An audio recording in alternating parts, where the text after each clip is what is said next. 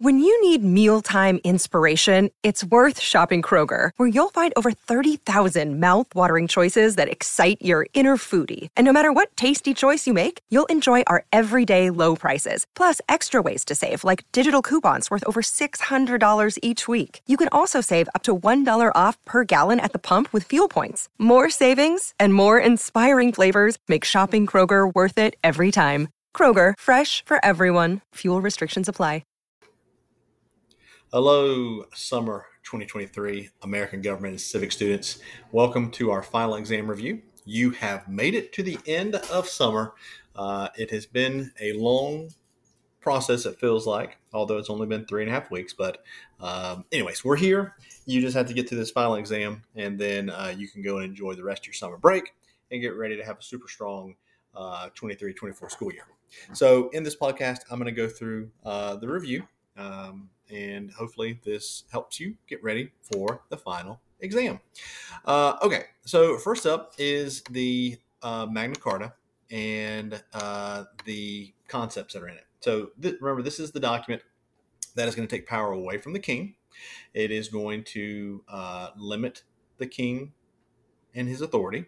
And so that's the big concept you need to remember is the fact that uh, this is going to create, you know, kind of this idea for the Americans eventually to let's have a limited government. We want to have a government that has restrictions on it, that can't do whatever it wants to, that is limited in its power and its authority. Okay. Uh, the next thing is the Declaration of Independence and a quote that goes with it. So you're going to have to be able to read the quote and kind of figure out, well, what's it talking about? Okay. And so uh, for this one, just you need to remember that the um, um, the declaration is the document that says, "Hey, we are all created equal," and then it lists off the rights that we all have, which is the right to life, liberty, and the pursuit of happiness. Uh, so that's the the document that we sent to, to King George in England when we said, "Hey, we're out of here." All right, checks and balances. Uh, so first off, what are checks and balances, and then the examples. Okay, so first off, remember we have a separation of powers where we have a, a legislative branch that writes the laws, an executive branch that enforces the laws, and the judicial branch which judges the laws. Okay, so that's our separation of power. No one group has all the power, all the authority to do all those things. It's separated out. Well, each of the branches also have things that they can do to watch the other. And that's the checks and balances. So, for example, the president uh, can veto pieces of legislation that Congress passes. Uh, Congress can impeach the president.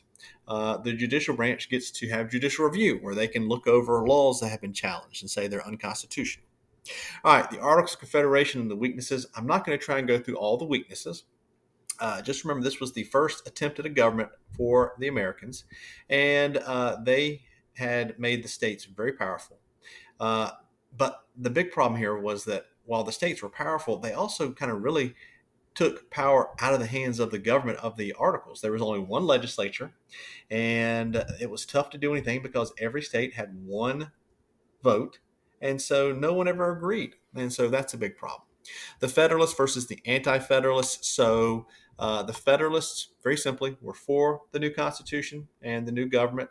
The Anti Federalists were against it. They were happy with the states having the power and authority uh, under the, the Articles. The types of government you got unitary, confederate, and federal. All right.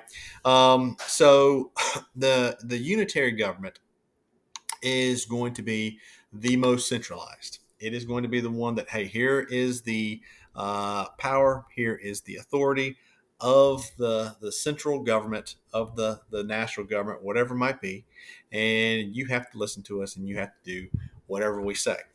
All right? Uh, the confederate government is going to be the least centralized because the states and you have like states or colonies or whatever it is has the power and the authority. And so it's spread out. All right? So it's not located in one spot. It's very divided up. And then the federal government is the one in the middle because this is the one that divides up power between the, the states and the national government. Uh, the Virginia plan versus the New Jersey plan. So the Virginia plan, remember, was one that the large states were very happy with because it was going to base the representation in Congress on population. So the big states with lots of people were very, very excited. The little states were like, no, we want our own plan. And so they came up with the New Jersey plan. The little states said, hey, everything's going to be equal uh, and we'll make it nice and fair that way. Okay. Uh, separation of powers, I talked about just a minute ago. Remember, that is just the fact that uh, our government has three independent branches of government the executive, the legislative, and the um, judicial. And remember, they have checks and balances over each other. So, you know, like the president's power uh, of veto is once again an example of that uh, check and balance stuff. Uh, concurrent powers. So these are powers that are shared by the state and the national government.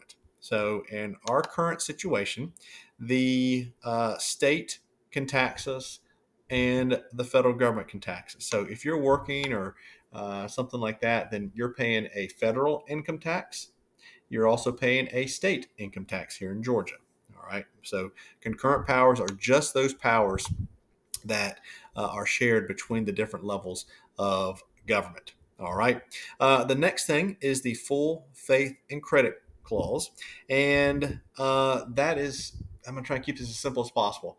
Uh, basically, states have to honor other states' contracts, court decisions, uh, and things like that. Okay. So uh, I'm an example of this. Uh, when I was very young, I got married down in Florida and I moved to Georgia. Okay. I didn't have to get remarried when I moved to Georgia. The state of Georgia just recognized my marriage down in Florida. I got divorced from that person uh, up here in Georgia. I didn't have to go down to Florida to sign any paperwork. Just Florida recognized that hey, they got the divorce in Georgia, so it is you know good for everywhere. So that's the full faith and credit. The states are going to honor each other's stuff. All right, the necessary and proper clause. You might also see this as sometimes the uh, elastic clause, but uh, it's the same thing. Okay, and basically on the test, there's going to be a quote and you're going to be able to pick out the necessary and proper clause. This is the one that allows Congress to stretch their powers. Okay, so it allows Congress to stretch their power. So my favorite example is always the national bank. There is no mention of a bank in the Constitution. However, okay, however, uh, Congress back in the 1800s created a bank because they said, "Hey, we control commerce, therefore we can control. Uh, we can we have the power with the necessary proper clause to create a uh, big national bank. And so uh, I'm sorry, I'm a history nerd and I like to talk about it. So, uh, all right, next up is the constitutional amendment process. All right, so it's a two step process. And you need to remember that you have to have two thirds of a national Congress say yes. And then it moves on to the second step, and that is where three fourths of the states uh, whether it be state legislatures, uh, that's usually what we do, uh, say yes. All right, so you got to remember those fractions, you got to remember those numbers. So two thirds of Congress has to say yes, and then three fourths of the states has to say yes before an amendment can become an official piece of the Constitution. All right, the Constitution, the Articles, Article 1, uh, that set up the legislative branch. Article 2 set up the executive branch, and then Article 3 is going to set up the judicial branch. Um, all right, the next thing is uh, powers denied to the national government. Okay, uh, and these are some of the things that come from the Bill of Rights. Remember that first 10 amendments, those are things that the, the, the, the, the, government cannot do. And uh, they're throughout the amendment. So, like in the First Amendment, it says that the, the government will not create a national religion. So there's never going to be a first church in the United States that we have to go to. Uh, remember, they can't unlawfully search and seize you. Remember, you don't have to talk to the police. Okay. Uh, all of these are things that are denied the national government. They cannot do these things to us. All right. Uh, let's see. The next thing is judicial review. And so, judicial review, this is the ability, I've already talked about it a little bit. This is the ability of the court, the Supreme Court, and, and lower courts to an extent, to say that a governmental action, whether it is a law, whether it is a policy, whatever it might be, is unconstitutional. So that is judicial review. Uh, the Bill of Rights. Okay, remember the Bill of Rights, we, we just talked about it a minute ago. Those are those first 10 amendments, and those are things that the um, the government cannot take away from us. So all those amendments, the first 10 especially, uh, make up our civil liberties. So it is things that uh, the the the government cannot do. Okay, uh, they cannot do. Now this was signed after the Constitution, so it um, it happened. So the Constitution was ready to go, and then the Anti-Federalists like we're not signing off on that thing until there is a uh, Bill of Rights, and so that was when that was created. Was after the the document. Uh, federalism, I've already talked about in just a little bit. Remember, that is the splitting of powers between a state and national government. So um, the national government has authority over us, and the state government does as well. Uh, lobbyists, okay, lobbyists are people who are going to um, try and convince governmental actors, so leg- mainly, mainly legislatures, to affect policies. So, hey, here's a policy. We don't want you to vote on it. So they'll send a lobbyist in to talk and try and convince typically Congress people uh, to vote a certain way uh, on a on something. Uh, voting population in the United States and who turns out the most. So you have to be 18 and older to vote, um, and the people that turn out more often than not are the old people. Okay, they are the old people. Um, let's see. Next up is gerrymandering. Remember that uh, gerrymandering is where a state legislature redraws a district line uh, and it gives themselves typically uh, an unfair advantage. Or, you know, we can look at it the other way, say that a state legislature draws a line to hurt a certain voting group or something along those lines. Uh, suffrage is going to be the right to vote. So if you see that term, don't get tripped up or confused. It is just uh, the right to vote. uh, congressional roles. Excuse me. Remember that the congressional people, the people that we vote into office, uh, they are going to serve as legislatures. Okay, so they're going to create uh, legislation they also are going to be committee members. They are also going to serve as uh, servants to us, the constituents. Okay, so that is, um, yeah, their their job. Um, let's see. Next up is the congressional basics, so the Senate and the House. Uh, so I'm gonna try and make this as quick as possible. The Senate, remember, you got to be 30 years old and you got to be uh, nine years a citizen and you have to live in the state. And then you serve six year terms. Okay. The House, you have to be 25 and you have to uh, be seven years a citizen.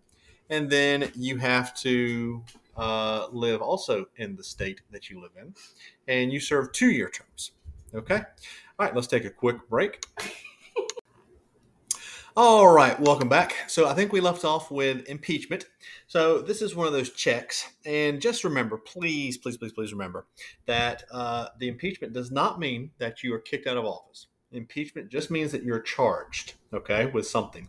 Uh, uh, uh robbery, treason, or a high crime and misdemeanor. And remember, you got to remember the split here, okay? The House is the only one that can impeach you. So the Senate cannot impeach you. The House of Representatives is the only one uh, that can impeach a president or a federal official or whatever it might be. And then the Senate, remember, holds the trial. Okay, so the Senate uh, then holds the trial. Um, excuse me.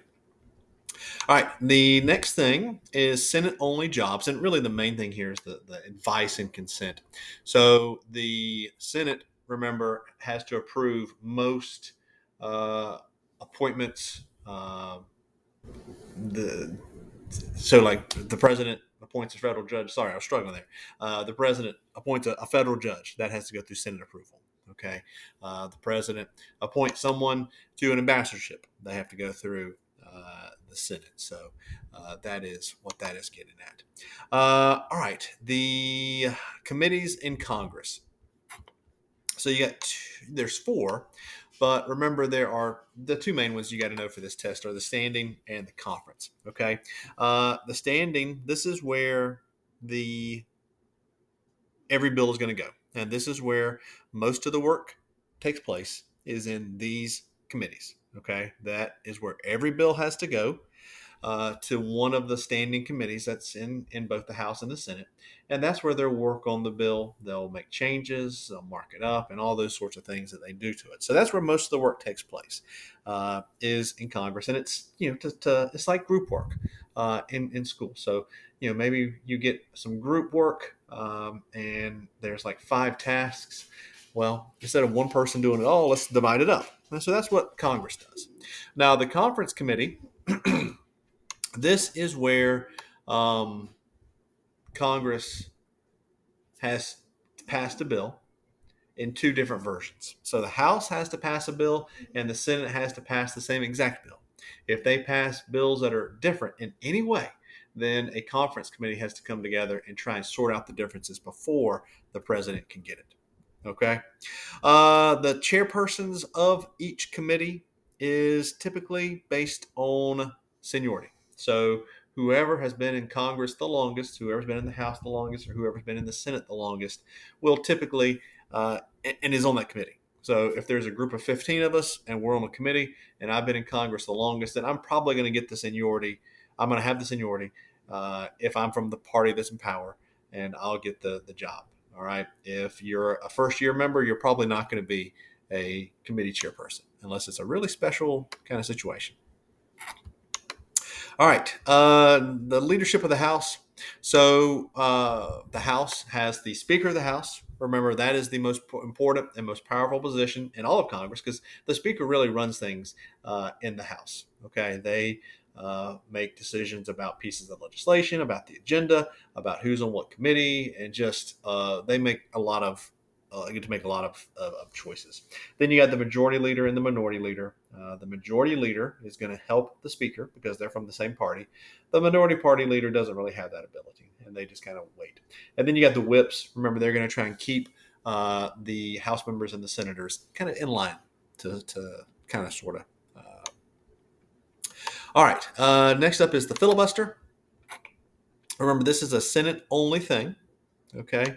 So, a Senate only thing. And it is to try and prevent a bill from moving forward. Okay. Now, sometimes you'll hear people say, hey, it's to kill a bill.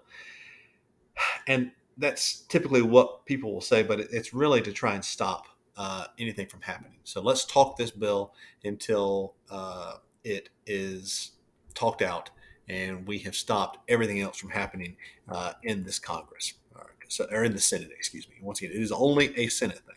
Okay, so it is only a Senate thing. All right.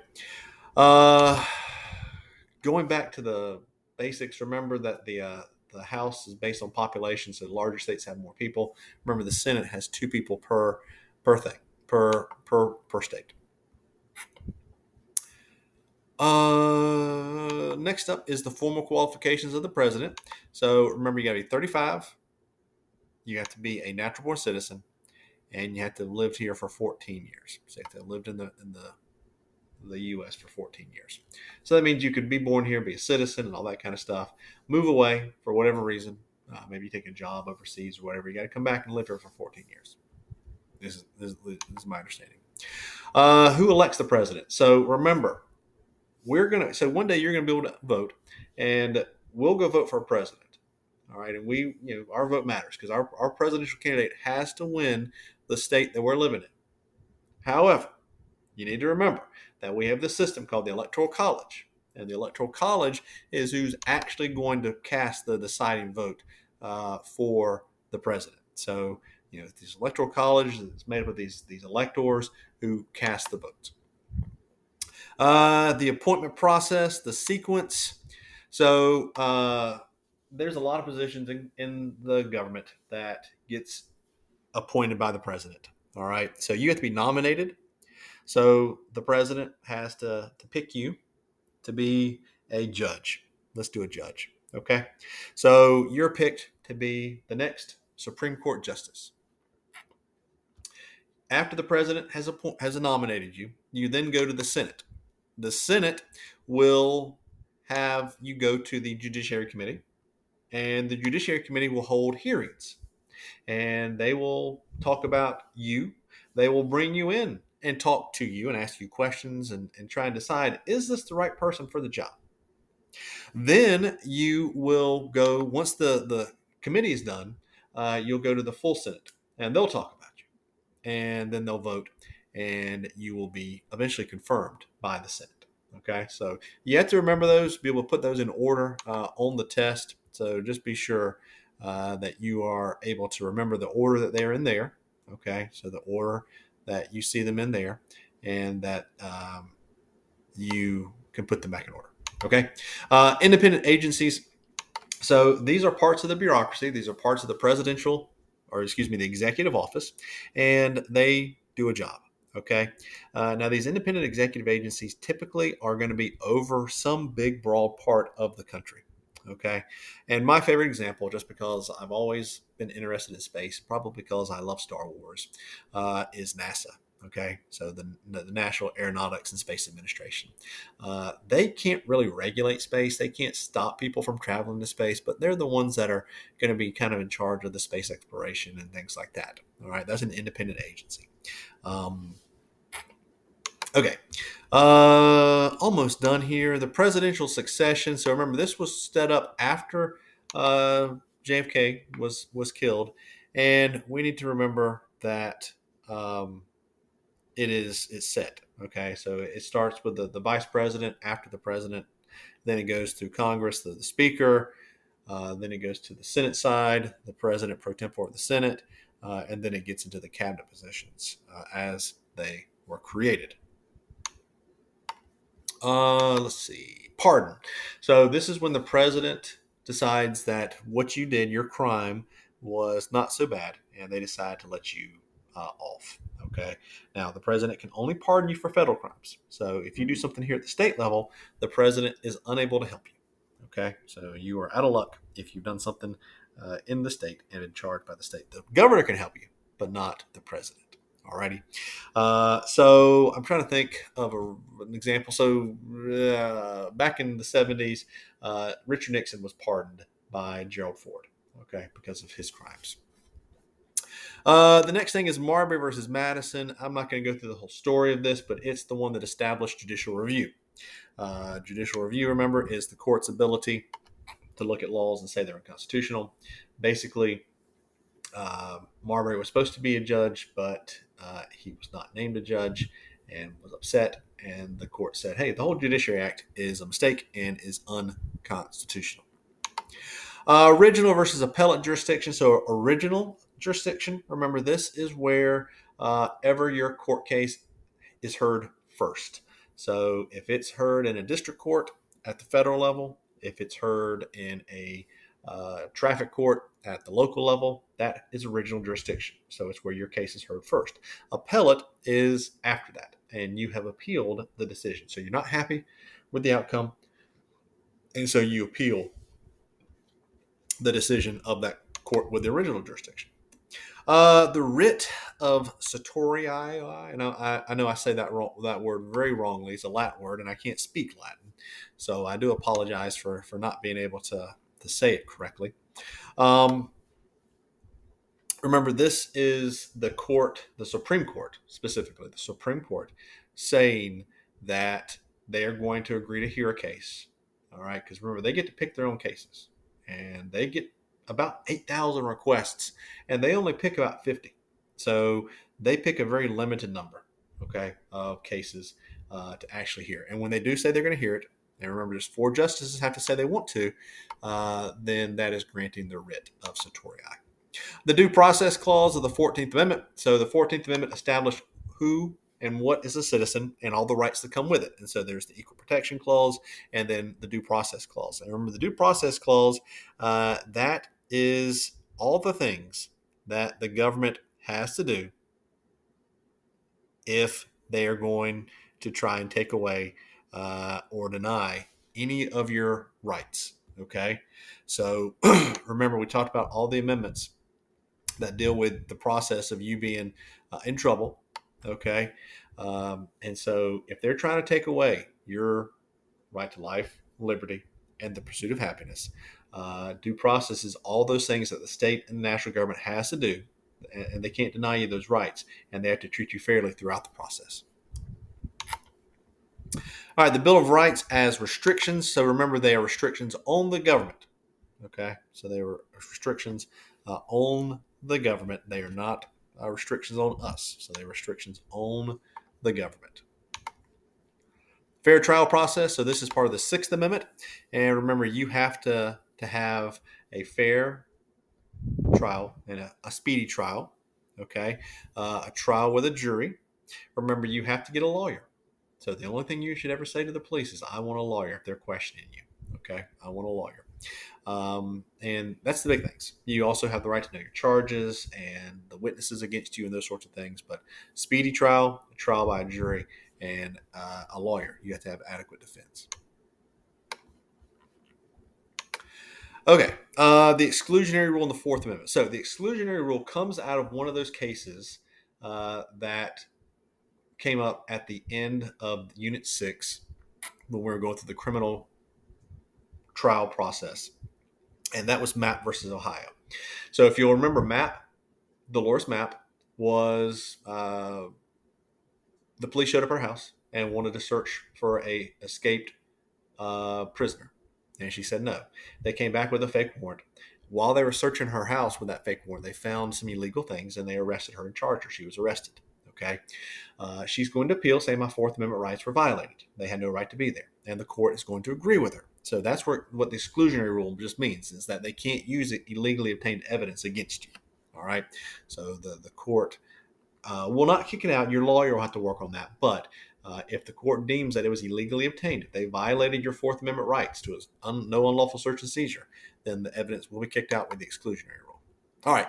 Uh, last few things here. First off is the double jeopardy. Remember, you cannot be tried for the same crime twice. So, um, if the state of Georgia charges you with uh, bank, uh, let's not say bank crime, that's a federal crime, uh, with murder, okay, and you're found not guilty, they can't charge you again.